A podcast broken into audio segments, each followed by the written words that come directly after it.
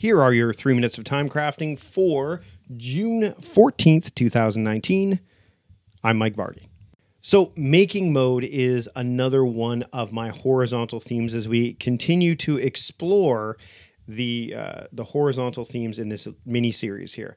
And making mode for me is really important because it is kind of the the crux of everything that I do with my work.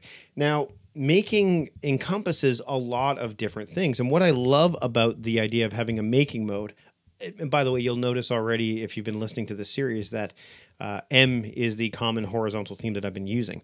But what I love about it is that I can actually, you know, use uh, that term to encompass a lot of different things: writing, filming, podcasting. Uh, and even stuff that I'm doing at home, such as, you know, gardening can fit under that because I'm making a garden. So I've talked about this idea of the Goldilocks factor before in my work, which is the the the concept that you you have to have either, you know, the just right needs to work for you. So if things are too rigid or, or too hard, in other words, it's too fine of a point, then you're going to run out of things to do. And if it's too soft, so you, and you've got like a lot of wiggle room, and making might be too much of a, of a wiggle room for you, then it's then you're going to have too many things to do. But the great thing about using the making modality uh, as a horizontal theme is that it actually can really fine tune me when it comes to my daily themes as well. So, for example, uh, on Wednesday is my listening day,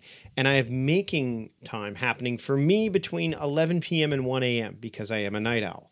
Well, I already have my mind somewhat informed about what my making needs to be by the daily theme. So if I haven't made much audio during that day, then what I can say is, okay, well, it's it's listening day and now it's time for me to make. The default should be that I make something that people can listen to, right? Same thing on my looking day, which is Tuesday. Hey, I should make something that is related to something that people can see or watch. Now, on the other days, my optimization day, my learning day, uh, you know, my deep work day, uh, my planning day. Again, making can be informed by those, but again it doesn't have to be. That's the flexibility that this horizontal theme gives me. So on a on a monday when it's optimization day during my making time i could make a video i could make a blog post i could make some words for my book i could do all of that stuff. So the great thing about horizontal themes is, again, something that you need to do consistently over an extended period of time. So, daily. So, for me, I need to make something daily.